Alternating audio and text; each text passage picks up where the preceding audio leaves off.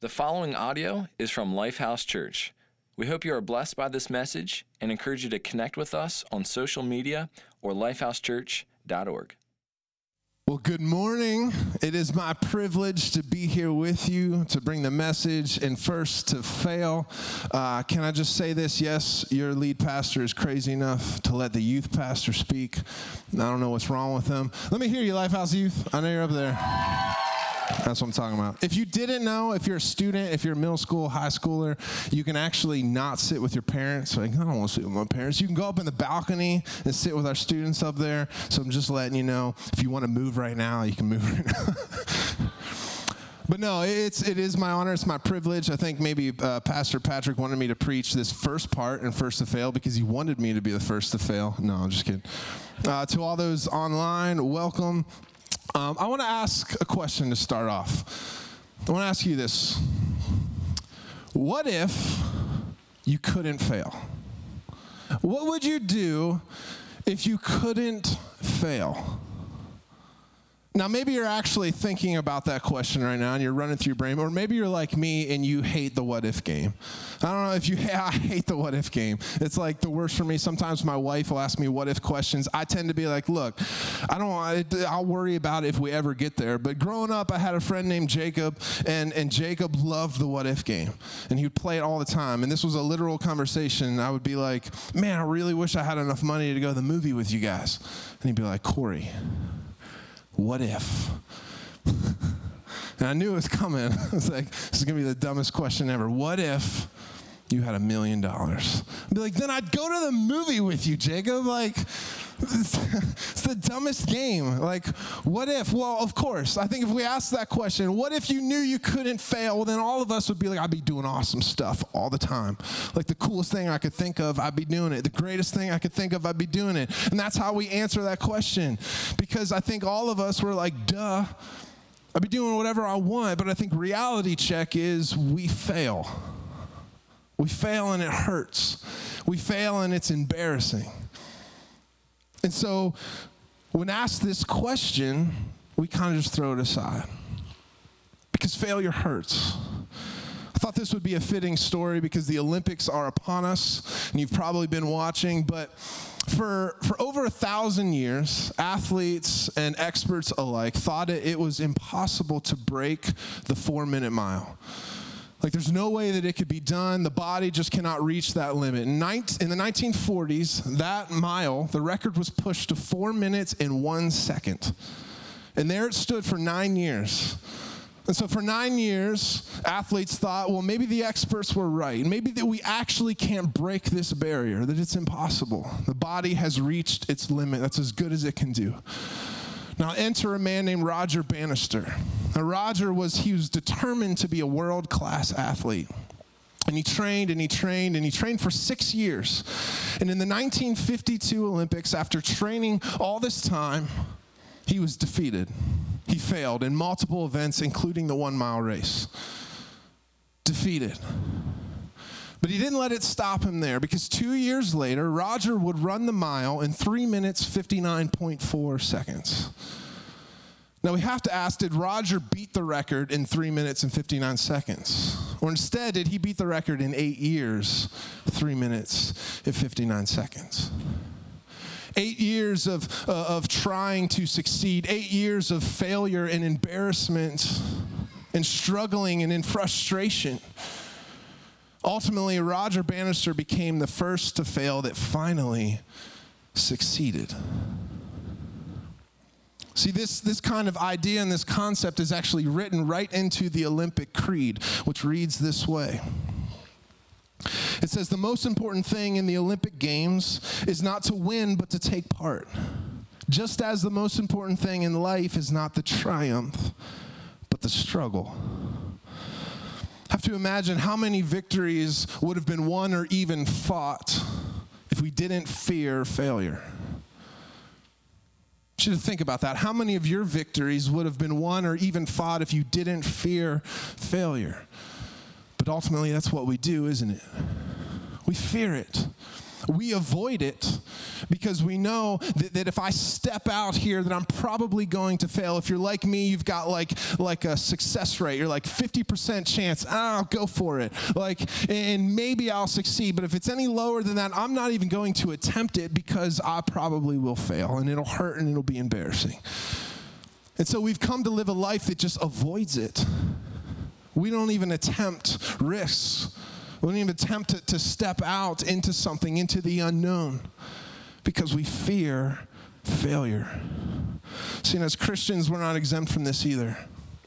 I'd be lying to you if in a moment coming into a service like this, that if I wasn't standing over there having this internal battle in my head where I'm basically asking the question, what if God doesn't show up?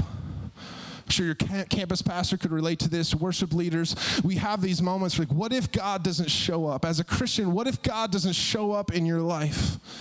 And when we ask a question like that, what it does is it causes us to stress and we worry and we doubt.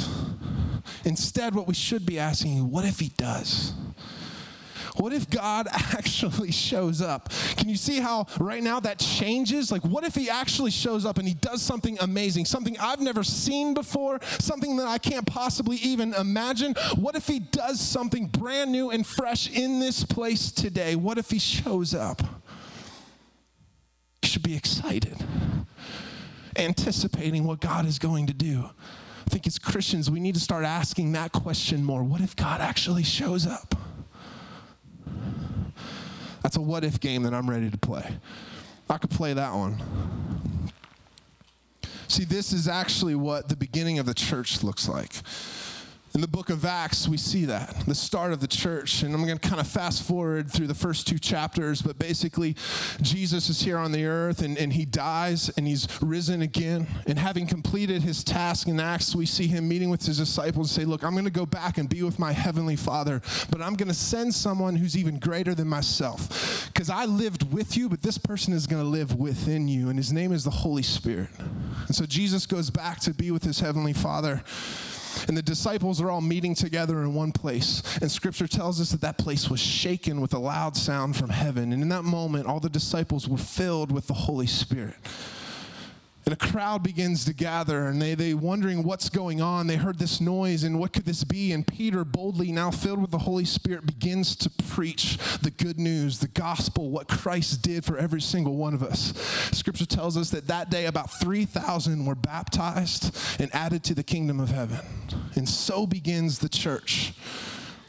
And now we fast forward to chapter three, and we see Peter and John, two of Jesus' disciples, and they're heading to the temple. They're going there to worship and to pray, and on their way they see a man, and this man has been crippled from birth. He's been born that way. And they see him outside the temple co- courts, and, and people actually bring him there every day to beg for money. And on the way, Peter sees him.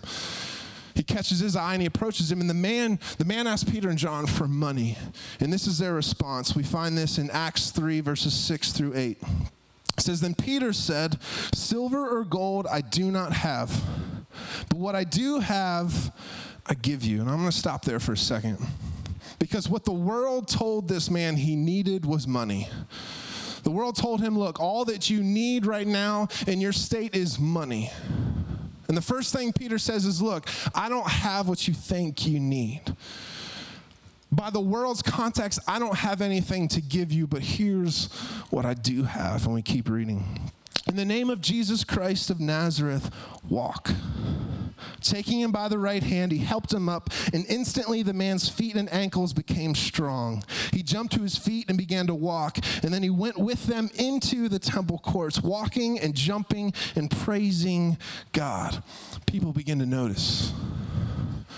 People begin to, to actually see, and they're like, wait a second, I know this man. I know that he's been outside the temple courts begging for money. He's been crippled from birth. I've seen him before, and all of a sudden, wait a second, he's in the temple courts, and he's walking and praising and jumping, praising God. What's happening? And so a crowd begins to gather. The same way that it did before when the disciples were filled with the Holy Spirit, a crowd begins to gather, and Peter begins to preach. And it feels like this moment is just like a setup for something huge. Like God is going to do something amazing in the lives of the people through pre- Peter preaching. But all of a sudden it's shut down because there's religious leaders nearby. And they hear Peter proclaiming in the name of Jesus Christ. Wait a second, that Savior that we crucified, that false Savior. So they swoop in and they arrest Peter and John. And it feels like this moment is a failure. Because I don't know about you, I read this moment of Scripture, I'm like, man, I think back to the moment where three thousand were baptized. This could have happened here, but the words of Peter are silenced because of religious leaders.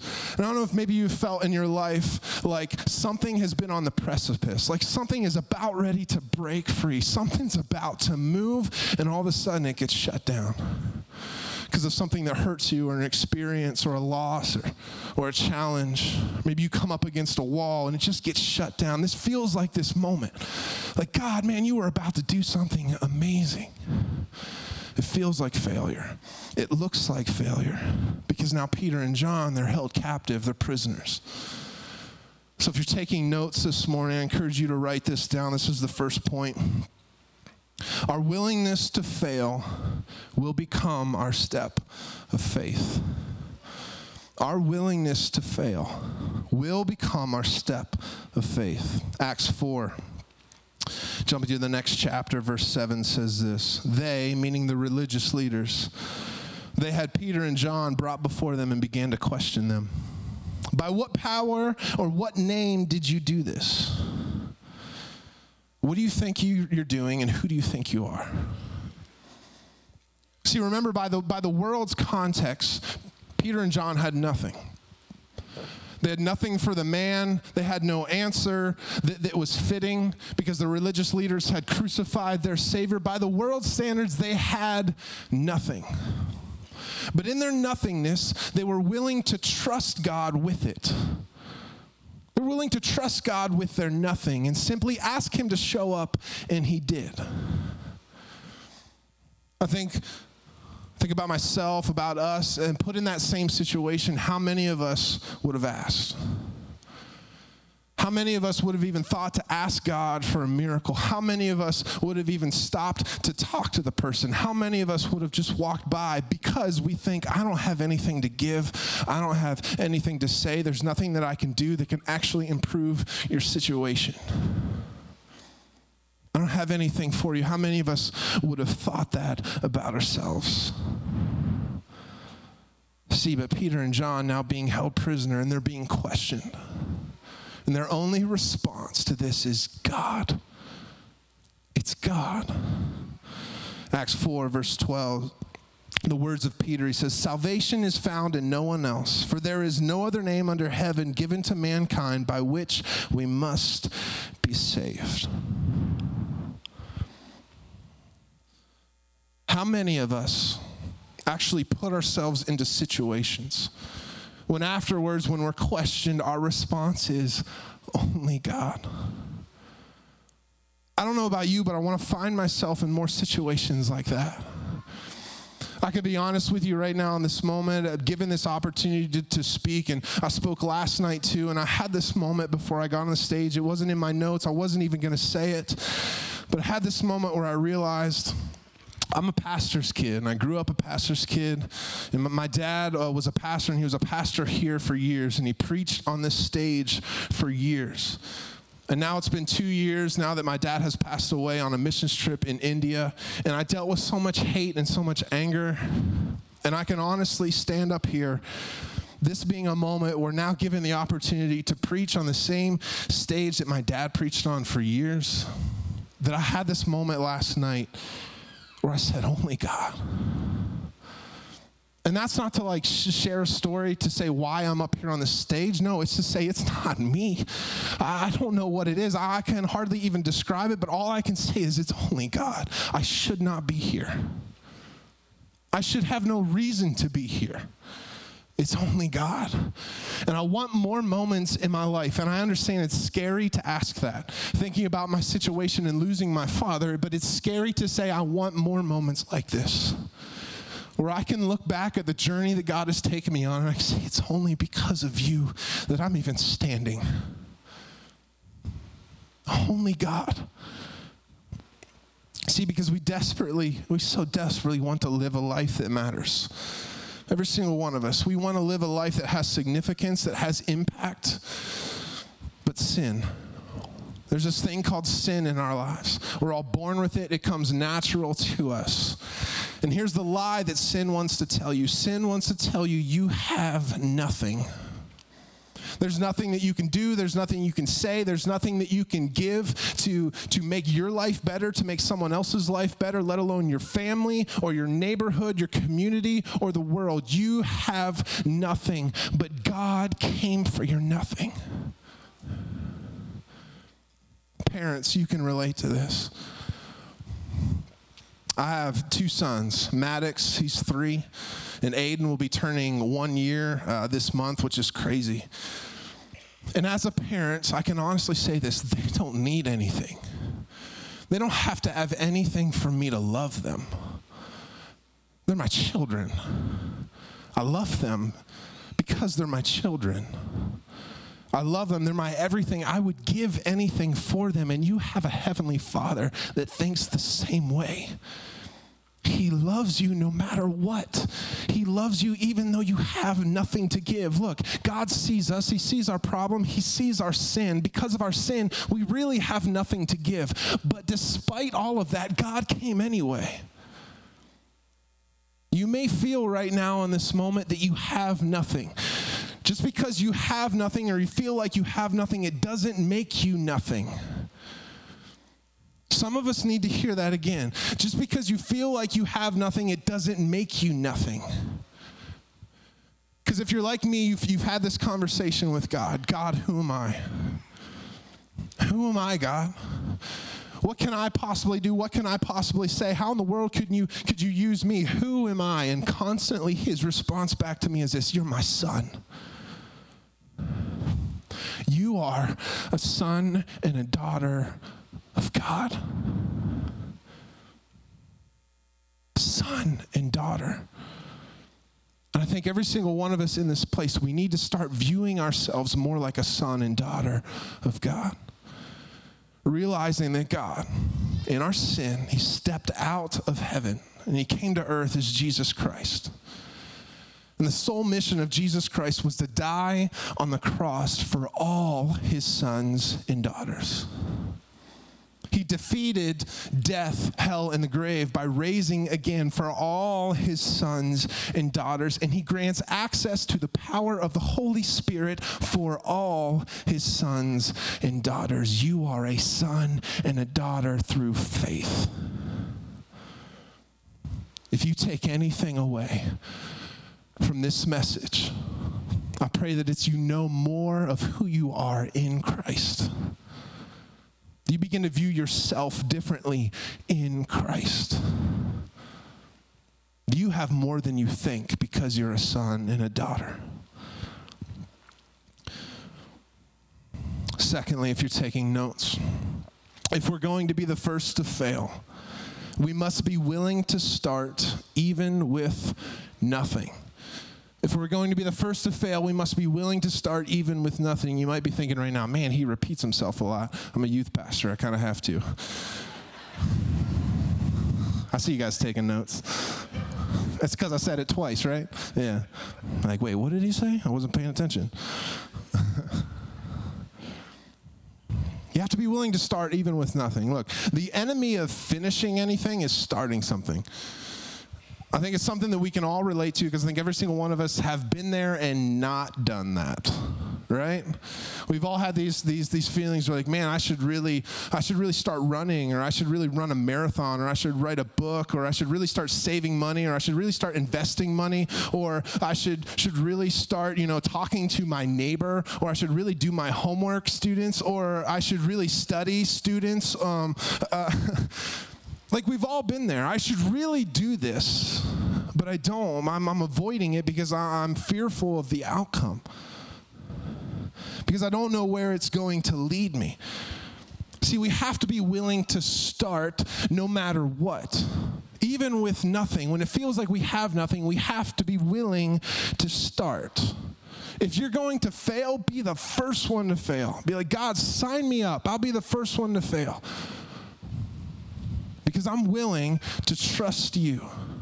I'm willing to be obedient to you and put my faith and my trust in you. See, there's an art to the start, and it's called faith, and you can tweet that. There's an art to the start, and it's called faith. What is faith? Fa- trust, there we go. I heard it yelled out. Faith is simply being willing to say, God, you know what? I'm going to step out no matter what. Faith is having that kind of like Indiana Jones moment, right? Where you step out and there's nothing there and all of a sudden God's footing catches you. That's like the coolest moment of the movie, right? The, the camera pans around and it reveals like, okay, never mind. I don't know if you're with me or not. If you haven't seen Indiana Jones, there's something wrong with you. But um, faith is that moment, right? Where you step out into the void of nothingness and you trust that God is going to catch you. And when you step down on firm footing, all of a sudden you're like, what? Like, you have this moment where God catches you. And can I tell you this? There is no way that you're going to build your faith if you don't step out into the void. If you want more faith, you need to step up to the starting line. You need to take the first step. So let me ask you this. What starting line is God calling you to? I want you to think about it. What's he calling you to? What's the area right now where you need to you need to step out? You need to step up to the starting line, and you need to start learning. You need to start growing. You need to start developing new skills and new habits, and you need to step out in faith and trust God. What's your starting line? And then once you get there, here's the thing. Once you get there, don't be threatened into silence and into insignificance. Don't let the world threaten you. You stand there boldly and you step out boldly, just like Peter and John did. In this moment, they're held prisoners. And being prisoners, they're still bold in their response to these religious leaders. And because of their boldness, this is the response of the religious leaders. We find in Acts four thirteen, it says this, when they, the religious leaders, saw the courage of Peter and John and realized that they were unschooled, ordinary men, they were astonished, and they took note that these men had been with Jesus. Lastly, if we're going to be the first to fail, obedience is our starting line. It's obedience. It's radical obedience to God. See, being a Jesus follower, a Christian, whatever you want to call it, it's so much more than just being a fan of God, a fan of Jesus. It's more than hitting a like button. It's more than hitting a follow or a subscribe button. It's more than that. Because our faith in Christ, it should compel us to action. We are followers of Christ because he's calling us to move. He's calling us to go. He's calling us to live a life of action.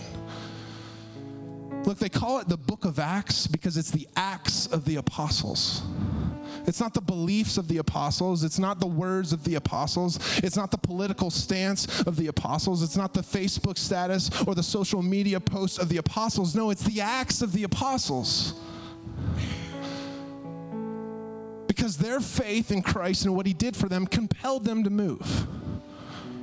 They stepped up to the starting line, and they stepped into the void of the unknown, trusting God with every step. And so began the church. See, this call, it changes everything. This call to radical obedience to God, it changes how we view things. It changes how we live. Because let me say this. When you step out into the void, and when God catches you, when you step out into the void, and, and there will be moments, trust me, you know there'll be moments where you're going to fall, you're going to fail.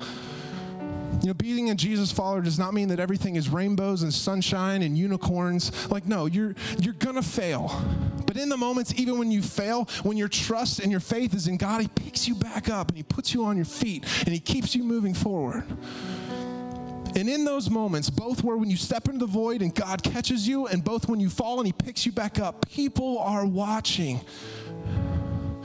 And they're waiting for your response. This person that calls himself a Jesus follower, how are they going to respond to when the world hurts them? And I tell you what, When you respond in bold obedience and faith to God, just like the religious leaders, they step back and they say, wait a second, you've been with Jesus. I can clearly see you, just ordinary men, you have been with Jesus. And in this moment, something is different. They see something different. The world sees something different within you. Acts four, eighteen through twenty. The religious leaders, they're, they're, they're persistent. They're trying to silence Peter and John again. So it says this, then they called them in again and commanded them not to speak or teach at all in the name of Jesus. But Peter and John replied, which is right in God's eyes, to listen to you or to him? You be the judges. As for us, we cannot help speaking about what we have seen and heard. And in this moment, the religious leaders, they have nothing else to say. Like, what, what happened? Someone was healed. Didn't do anything wrong. They had to let them go. But no doubt, I have to think that those religious leaders are sitting there thinking, what? There's something about that Peter and that John. There's something about those guys. What do they have that I don't have? What's different about them that even in the face of being arrested into the unknown of what we were going to do to them, they're still boldly proclaiming the name of Jesus Christ? So I think we have to redefine success in our lives. What does success look like? As a Jesus follower, as a Christian, success is not having my name plastered on a billboard somewhere. It's not having my name written down in the history books. It's making his name known. Success as a Jesus follower is putting his name on the billboard of my life. It's writing his name down in the history book of my life as the beginning and the end and everything in between. Only God. So let me ask you this in response today. There may be people in this place that you've never actually said yes to God. Can I tell you this, that one small yes can radically change your life. One small yes in obedience to him will change everything. So I encourage you, if that's you, if you've never said yes before to Christ, would you say yes to him? In a moment, we're going to pray. I'm going to encourage you that it's just a simple yes. It's just simply saying, yes, God, I believe what you did for me. Yes. It's the greatest decision you'll ever make in your life. See, in your program, there's a there's a place where you can check a box that says, I made a decision for Christ. And why do we want to know that? First and foremost, heaven is celebrating because of your decision. They're throwing a party. We want to celebrate. We want to celebrate with you. We want to pray for you, pray with you. We want to stay connected with you because we believe that you just made the greatest decision you've ever made in your life. And so first and foremost, welcome home and welcome to the family. You are a son and you are a daughter of God. For the rest of us, what starting line is God calling you to? What one small yes do you have to say today that'll set you on a trajectory of radical obedience to him, that all of a sudden, at some point in your timeline, you're going to end up in a moment and you're going to look back and you're going to say, wow, only God could have done this because of one small yes. Only God. Would you take a moment right now? And would you pray?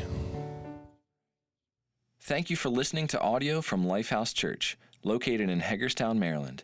We believe that through Christ, life change happens here. So we invite you to connect with us further by visiting lifehouse church dot org.